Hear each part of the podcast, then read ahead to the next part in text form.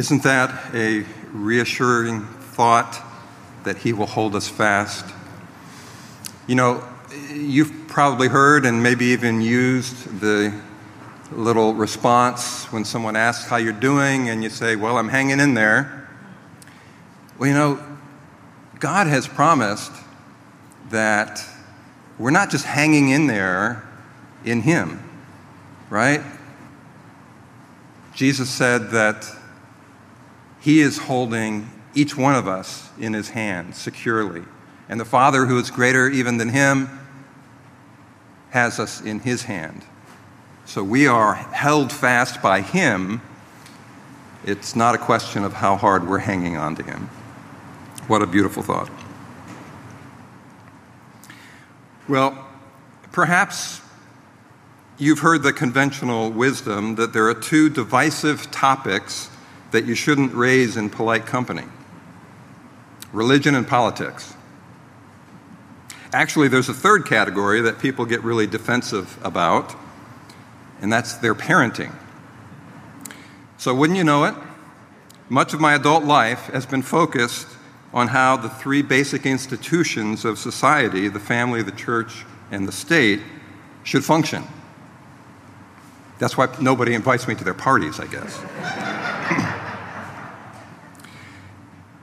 Living in metropolitan Washington area makes us front row spectators and sometimes participants in the political dramas that may or may not capture the attention of the rest of the country. And we certainly are living in a time when citizens and our representatives are sharply and somewhat evenly divided, holding very divergent views on the role of government, and even in some cases, on the need for government. One would think that the formulation of public policies, that is, what the government should do with respect to certain issues would proceed from a very clear understanding of the legitimate role of civil government. Yet it seldom does, at least explicitly. Policymakers, candidates, voters, lobbyists, activists, and actually sometimes even the church all tend to make policy choices and prescriptions according to their own agendas and popular sentiments without explicitly considering the proper role of government or of citizens. Indeed, many policy debates hinge on identifying the proper role of government, yet the arguments from each side typically avoids the issue completely implicitly assuming that the government should play whatever role they advocate. For example, most of us recently received an economic impact payment from the federal government in response to the financial hardships arising from the COVID 19 pandemic. This was authorized by the CARES Act, which cost the federal government $2 trillion it didn't have. In a rare demonstration of unity, the Senate passed it unanimously after just one week of discussion. And the next day, the House passed it by an unrecorded voice vote. And then later that day, the president signed it into law. These politicians were united in passing this legislation, but I'm sure for many diverse reasons, motives, ranging from stimulating the economy to redistributing income or wealth. Yet, seldom, if ever, have we heard these objectives being defended as within the legitimate scope of the government's responsibility. All too often, those on opposing sides of an issue merely talk past one another without challenging each other's underlying philosophy or assumptions. In part, I suppose we should expect policy debates that avoid the question of the government's proper role, since most people have been conditioned to believe that there are no absolutes and that the government exists in large part to solve their problems. Therefore, as long as a policy has enough backing to get implemented, it is presumed to be legitimate. So, how can we identify the proper role of government? Well, at the very least, policymakers are obligated to recognize the limits defined by the Constitution, but even that is twisted and stretched beyond recognition these days. It's more essential to understand the teachings of the Bible on this. So please turn to Romans 13 in your copy of the scriptures. Uh, even though the founding fathers were heavily influenced by what the scriptures teach concerning the role of government, and even though presumably many of them were not actually believers, many Christians neglect the Bible when it comes to manners that touch on politics and social issues. But God gave us the scriptures as our sufficient, sufficient source of truth that would shape all areas of our lives. So, we need more than ever to understand the Bible's teaching on the role of civil government and the flip side of that coin, the role of us as citizens. The best place to begin that review is in the first 10 verses of Romans 13, which say, Every person is to be in subjection to the governing authorities, for there is no authority except from God, and those which exist are established by God. Therefore, whoever resists authority has opposed the ordinance of God. And they who have opposed will receive condemnation upon themselves. For rulers are not a cause of fear for good behavior, but for evil. Do you want to have no fear of authority? Do what is good, and you will have praise from the same. For it is a minister of God to you for good. But if you do what is evil, be afraid, for it does not bear the sword for nothing. For it is a minister of God, an avenger who brings wrath on the one who practices evil. Therefore, it is necessary to be in subjection, not only because of wrath, but also for conscience' sake. For because of this, you also pay taxes, for rulers are servants of God, devoting themselves to this very thing. Render to all what is due them tax to whom tax is due, custom to whom custom, fear to whom fear, honor to whom honor. Owe nothing to anyone except to love one another, for he who loves his neighbor has fulfilled the law. For this, you shall not commit adultery, you shall not murder, you shall not steal, you shall not covet.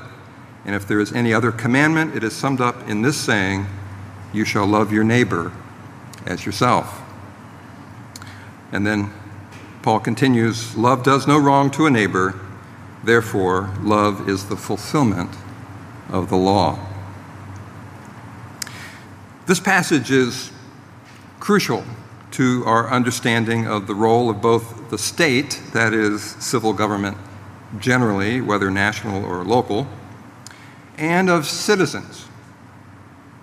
In this passage, the Apostle Paul makes five major points about the government and citizens, which will be our outline this morning. These five points can be summarized by five words, the first letters of which spell the word state S T A T E. The S in state stands for sovereignty all government authority is ultimately delegated by God. Look at verse 1. Every person is to be in subjection to the governing authorities, for there is no authority except from God, and those which exist are established by God. Since God alone is truly sovereign, No one can assume or wield government power or any power unless God permits. Jesus affirmed this during his trial before Pilate, as recorded in John 19, where he said, uh, where it's recorded, Pilate therefore said to him, You do not speak to me? Do you not know that I have authority to release you and I have authority to crucify you? Jesus answered, You would have no authority over me unless it had been given to you from above. It follows then that those who govern are accountable to God for their stewardship of that authority. You remember the account in Daniel 4 of King Nebuchadnezzar, whom God made temporarily insane to teach him this very lesson. Now, the root word from the original Greek of the New Testament that is translated established in verse 1 is the word tasso.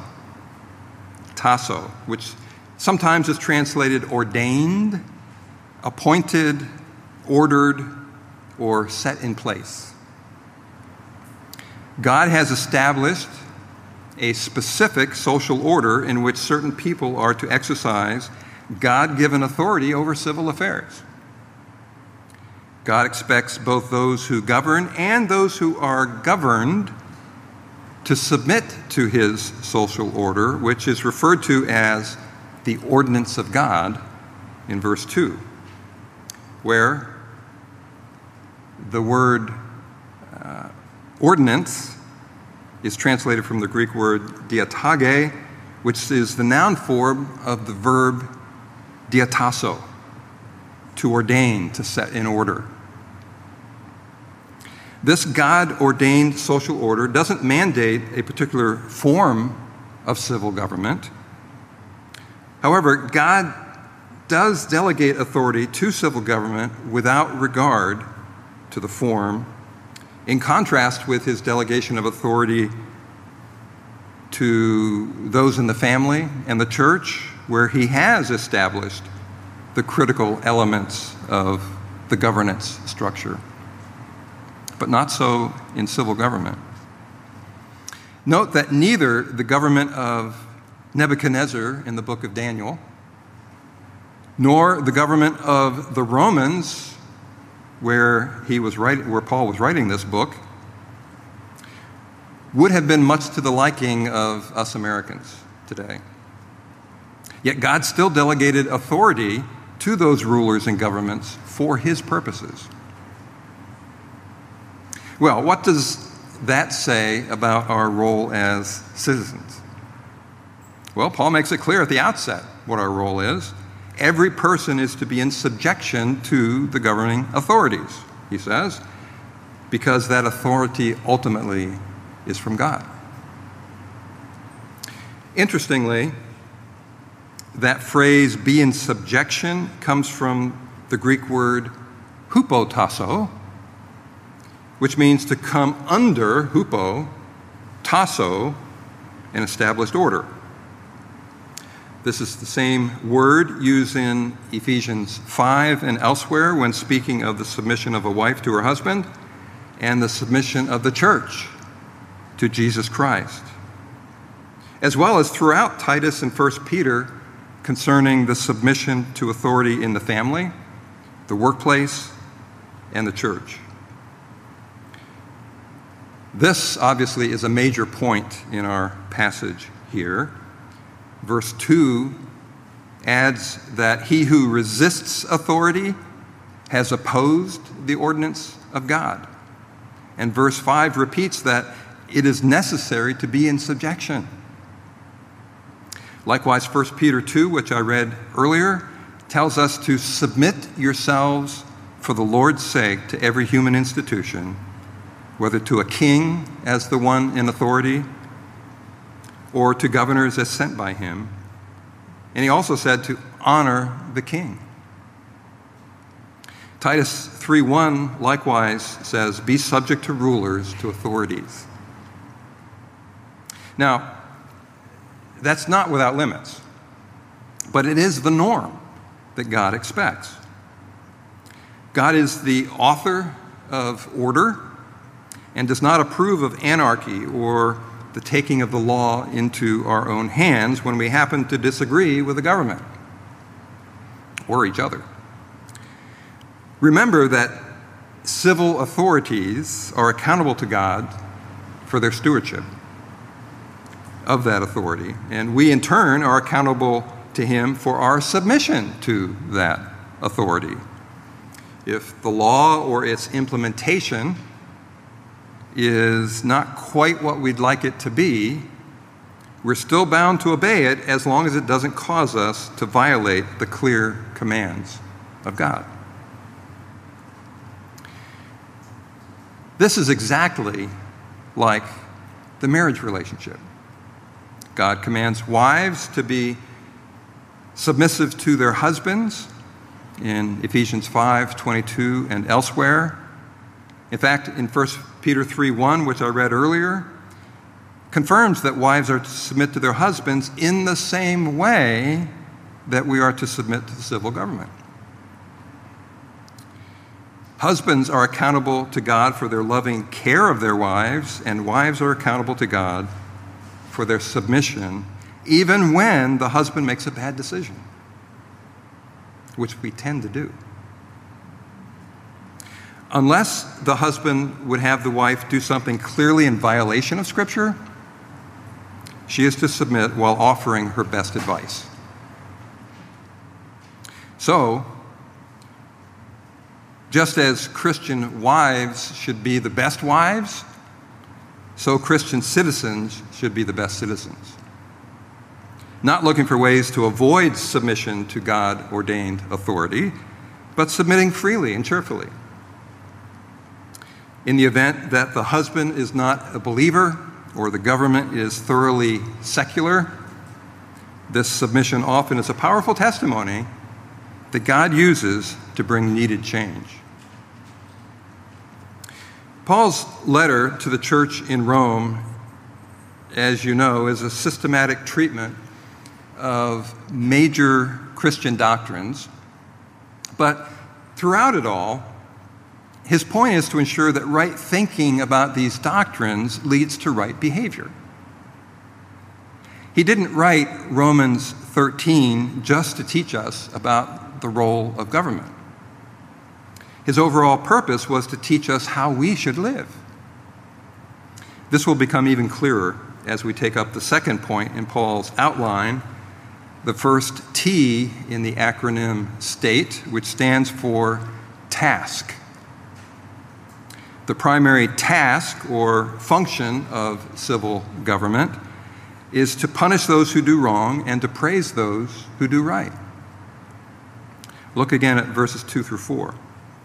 Therefore, whoever resists authority has opposed the ordinance of God, and they who have opposed will receive condemnation upon themselves. For rulers are not a cause of fear uh, for good behavior, but for evil. Do you want to have no fear of authority? Do what is good, and you will have praise from the same. For it is a minister of God to you for good. But if you do what is evil, be afraid, for it does not bear the sword for nothing, for it is a minister of God, an avenger who brings wrath on the one who practices evil. So these verses explain the basic role of government by God's design. First, to exercise God's wrath in condemning evildoers with the sword, that is, with the government's God given enforcement powers, but also to praise those who do right. The Apostle Peter echoed this theme in 1 Peter 2, verses 13 and 14, when he says, Submit yourselves to the Lord's sake to every human institution, whether to a king as the one in authority or to governors as sent by him. Why? For the punishment of evildoers and the praise of those who do right. The government's responsibility to commend and condemn, or to praise and to punish, certainly is a very moral role. Requiring a clear understanding on its part of what is right and what is wrong. That's morality. It reinforces people's consciences about what is right, as we see in verse 5, and can be a deterrent or cause of fear for those who would practice evil, as we see in verses 3 and 4. Now, note that the word resists in verse 2 is translated from the Greek antitassomai, which, as you might expect, means going against ordained authority, tasso. So it's the exact opposite of the submission that's commanded in verse 1. It's also instructive to note that the Greek word kakos, translated as evil in these verses, is also translated as wrong in verse 10. And this is an evil in the sense that it's evil by its very character, indicating that the government's role extends beyond what has clearly bad consequences, like the adultery, murder, and stealing referenced in verse 9, but it also includes all actions that are inherently bad and evil. For example, even including the tax evasion warned against in verse 7. Now, having said that, look back in your copy of the scriptures to Romans 12, the previous chapter, the end of that chapter, starting in verse 9. Paul didn't shift topics when he began speaking about the role of government in chapter 13. He was developing the same point he was making in chapter 12, where, starting in verse 9, he says, Let love be without hypocrisy. Abhor what is evil, cling to what is good. Be devoted to one another in brotherly love. Give preference to one another in honor not lagging behind in diligence, fervent in spirit, serving the Lord, rejoicing in hope, persevering in tribulation, devoted to prayer, contributing to the needs of the saints, practicing hospitality, and I'm sure the list could go on. Bless those who persecute you, bless and do not curse. Rejoice with those who rejoice, and weep with those who weep. Be of the same mind toward one another, and do not be haughty in mind, but associate with the lowly. Do not be wise in your own estimation. Never pay back evil for evil. Here's that word kakos again. To anyone. Respect what is right in the sight of all men. If possible, so far as it depends on you, be at peace with all men. Never take your own revenge, beloved, but leave room for the wrath of God. For it is written, and here he quotes Deuteronomy 32 Vengeance is mine, I will repay, says the Lord. And then he quotes from Proverbs 25 But if your enemy is hungry, feed him. If he is thirsty, give him a drink. For in so doing, you will heap burning coals on his head. And then Paul wraps it up by saying, Do not be overcome by evil, but overcome evil with good. So, in that context, he begins chapter 13 on the role of government. But don't miss two things. First, notice the contrast in the roles. In chapter 12, he's addressing our role as individuals, as citizens, and that we are not to exercise vengeance, as that's God's job. Then in chapter 13, we see that one way God does that is through civil government, where it says, For it is a minister of God, an avenger who brings wrath on the one who practices evil. Second, notice the continuity from chapter 12 to chapter 13. Paul's overall purpose is to stress the need for all of us to live righteously, to do the right thing. In connection with the task of government in chapter 13, then, our role of citizens is clear. We need to do what is right, not what is wrong. Ideally, we would do right, that is, we would do righteousness, not just to be commended by the government, or even just to be commended by God, but to do it because it's right. That brings us to our third letter in the word state. It's the letter A, which stands for attitude. Government authorities serve God by serving people. As we read in verses 4 through 6, for it is a minister of God for you to you for good. But if you do what is evil, be afraid, for it does not bear the sword for nothing for it is a minister of God, an avenger who brings wrath on the one who practices evil. Therefore, it is necessary to be in subjection, not only because of wrath, but also for conscience' sake.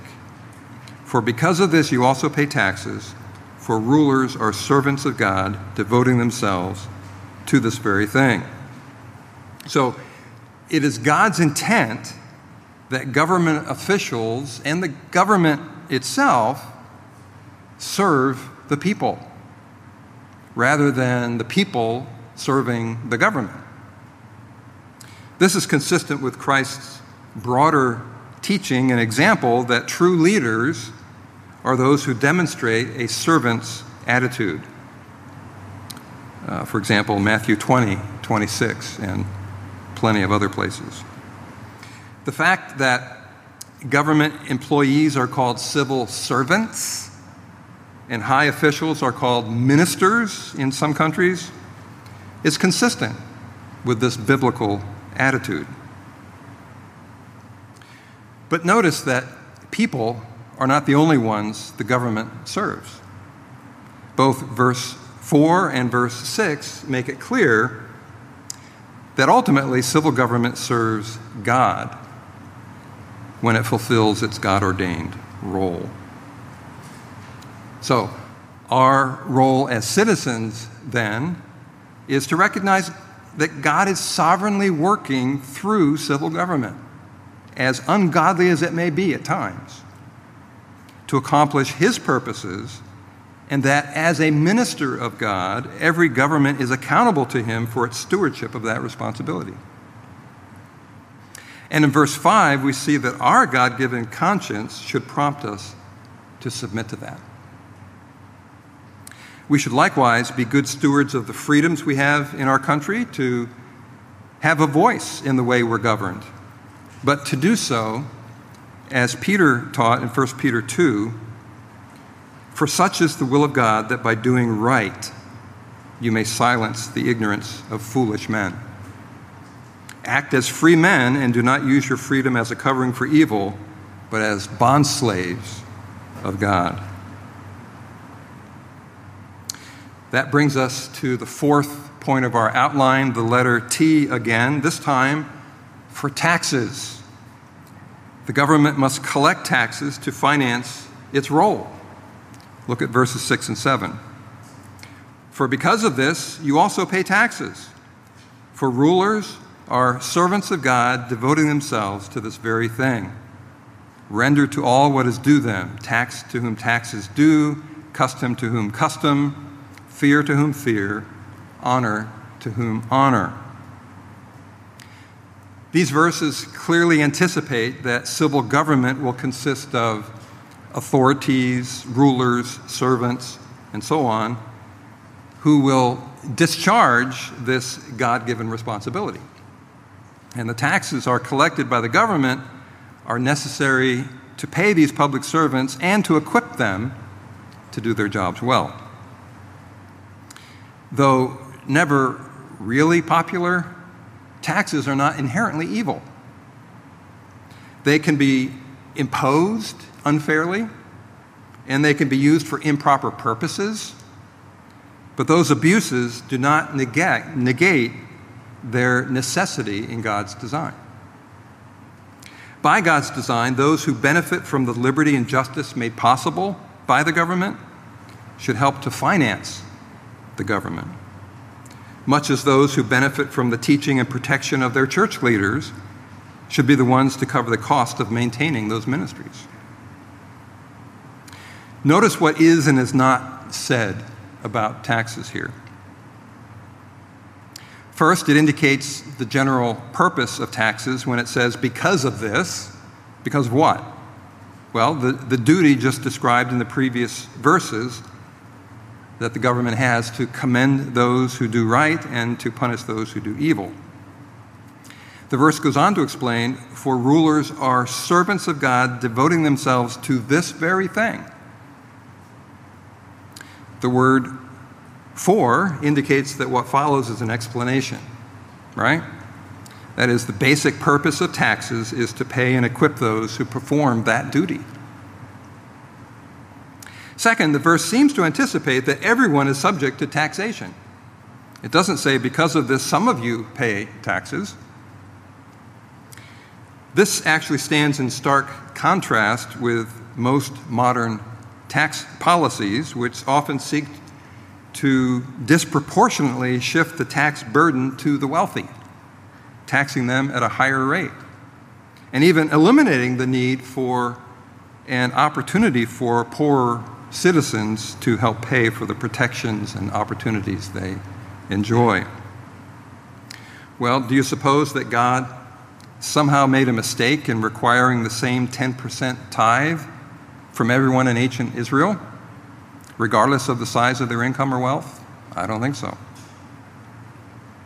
Third, notice that these verses refer to government as having just one basic duty. It says, because of this, and devoting themselves to this very thing, both in the singular. In fact, nowhere in Scripture does God indicate any role for civil government other than the one outlined here to commend those who do right and to punish those who do wrong, which are really complementary roles of complementary aspects of the same thing. The various positive and negative dimensions of that role are often referred to as things like maintaining law and order, protecting individual liberties, and seeing that justice is done when those liberties are violated.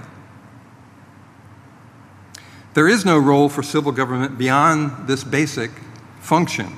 Certainly, no authority to take upon itself the responsibilities that properly belong to individuals, families, churches, private associations, and businesses, and so on. It has no authority to interfere with those responsibilities being carried out in the private sector. It may have a role in uh, regulating some of the processes, but not the ultimate responsibilities. So, our corresponding role as citizens is clear we need to pay on time all our taxes that are legally due, following Christ's teaching, in fact, in Luke 20, to render to Caesar the things that are Caesar's and to God the things that are God's. Well, that brings us to the letter E in the word state, which stands for the word ethics. Civil government can regulate social conduct, but not belief. Look at verses 8 through 10. Owe nothing to anyone except to love one another, for he who loves his neighbor has fulfilled the law. For this, you shall not commit adultery, you shall not murder, you shall not steal, you shall not covet. And if there is any other commandment, it is summed up in this saying, You shall love your neighbor as yourself. Love does no wrong to a neighbor, therefore, love is the fulfillment of the law. This portion of the passage deals with interpersonal relationships, ethics, continuing Paul's theme from chapter 12. Now, the Ten Commandments, which these verses quote in part, can be summarized by the two greatest commandments to love God and to love your neighbor as yourself. Those are the foundation of all morality. But this passage on the role of government speaks only about the second of those two categories, loving our neighbors.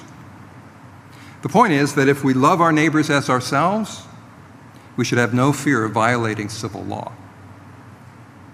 Put another way, the civil government has a responsibility to help enforce the love your neighbor part of God's law. Obviously, the civil government is not the only social institution charged with helping people to love one another.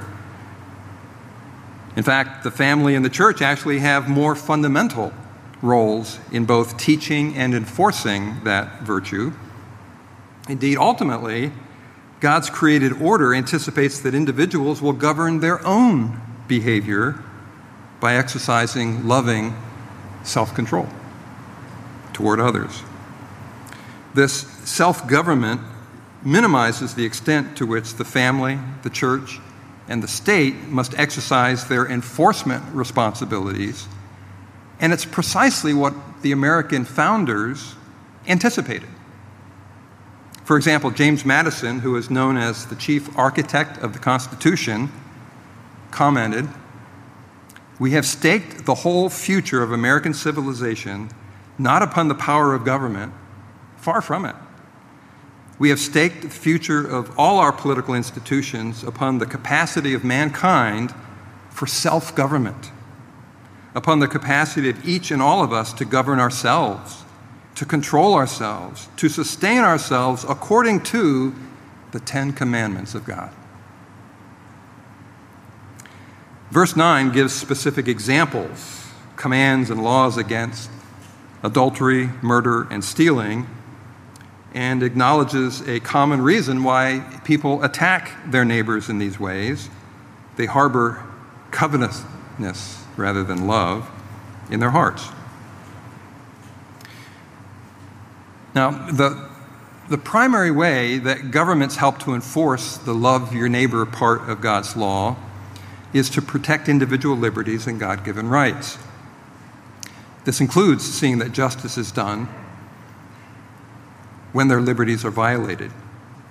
But it's quite clear from the context of this passage that helping citizens to obey the love your neighbor part of God's law is also a primary role of civil government.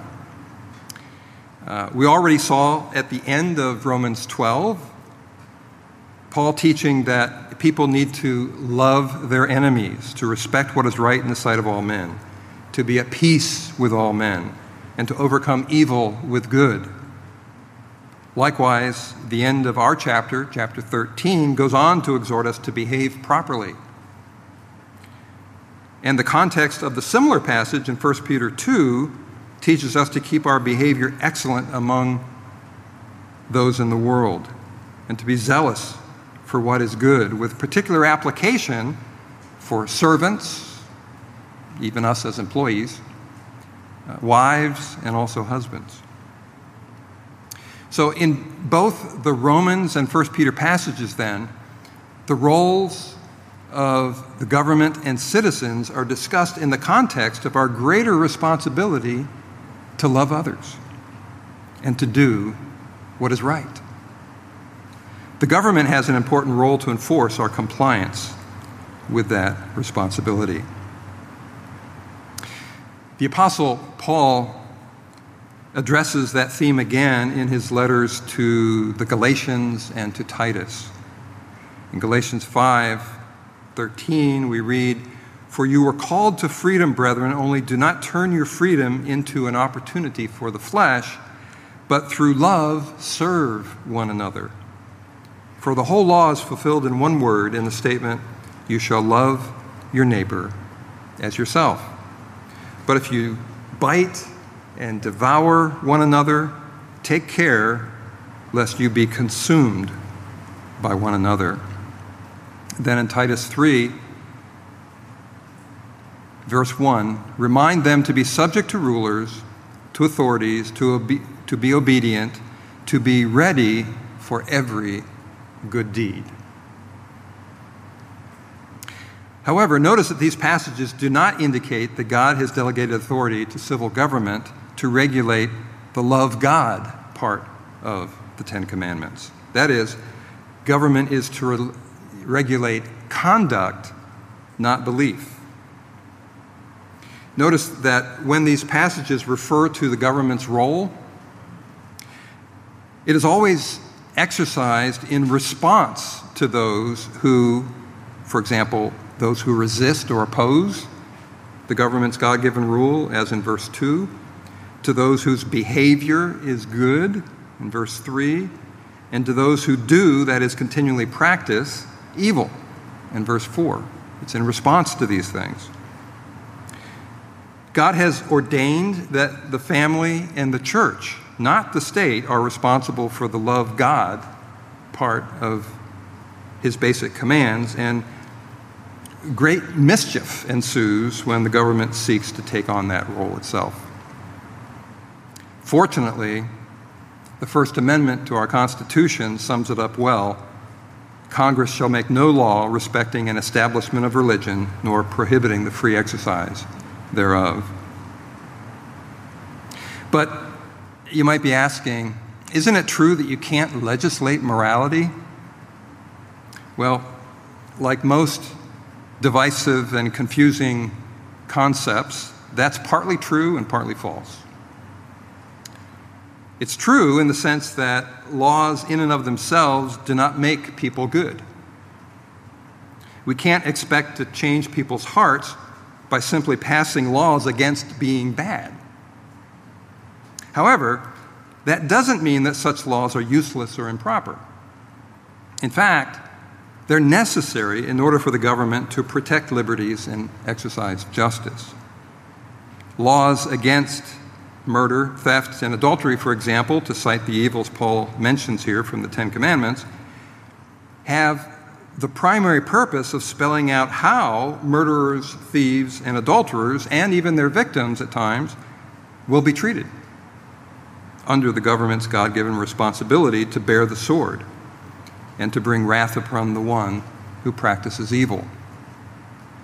Justice requires that such cases be treated fairly and consistently, and the laws should help to make that a reality.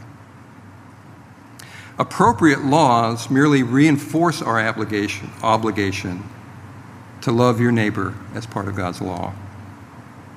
Having said that, we can't ignore the fact that these laws sometimes play a significant role in preventing evil deeds. As Paul put it in verses 3 through 5, rulers are not a cause of fear for good behavior, but for evil. Do you want to have no fear of authority? Do what is good, and you will have praise from the same. For it is a minister of God to you for good, but if you do evil, be afraid, for it does not bear the sword for nothing. For it is a minister of God, an avenger who brings wrath on the one who practices evil. Therefore, it is necessary to be in subjection not only because of wrath, but also because of conscience sake. The fact that the law spells out the punishment for certain crimes often helps to deter those crimes. God intends that this should prick our conscience and influence our behavior. Moreover, as I suggested earlier, the government's role, in its very essence, is a moral role. The government needs to be able to distinguish between right and wrong if it is to punish evildoers and praise those who do right. In that sense, all legislation is moral. But it's important whose morality it reflects. Is it God's absolute morality or man's fallen consensus? Well, what is our role as citizens in that context? It should be clear. We need to obey God's commands to love our fellow man. Not because we fear the government, but because we fear God and genuinely love others from the heart. This includes fulfilling all of our obligations freely and timely. Notice verses 7 and 8 render to all what is due them, tax to whom tax is due, custom to whom custom, fear to whom fear, honor to whom honor. Owe nothing to anyone except to love one another, for he who loves his neighbor has fulfilled the law. Our duty to the government and to other people must not be deficient either in amount or timeliness.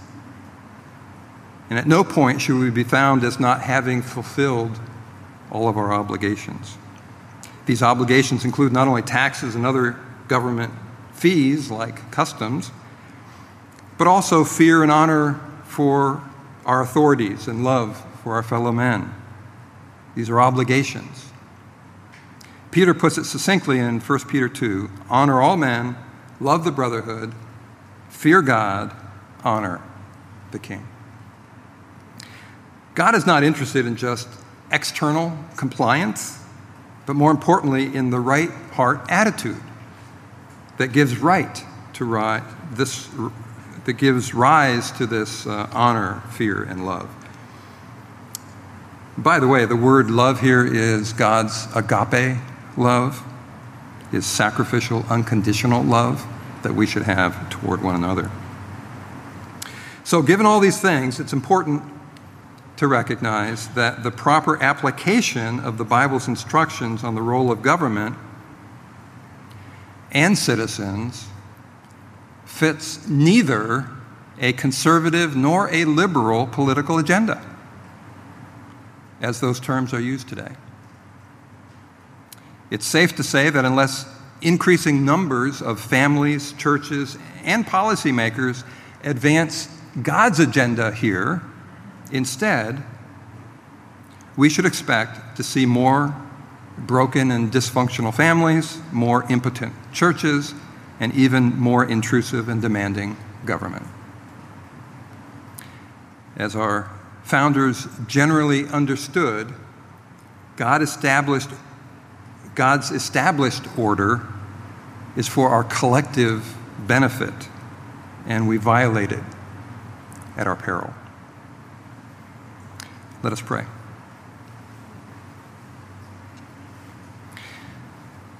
Father, we thank you for revealing your truth to us in your scriptures. We do pray for those who are in authority over us in civil government that you would give them wisdom from you Give them the attitude that they are serving not just the people genuinely, but also serving you. And give us, Lord, the ability, the desire, the joy of meeting our obligations to love one another and so fulfill the law. May you be pleased by your um, work in our lives, individually and corporately, to accomplish your will in our day, we pray. In Jesus' name, amen.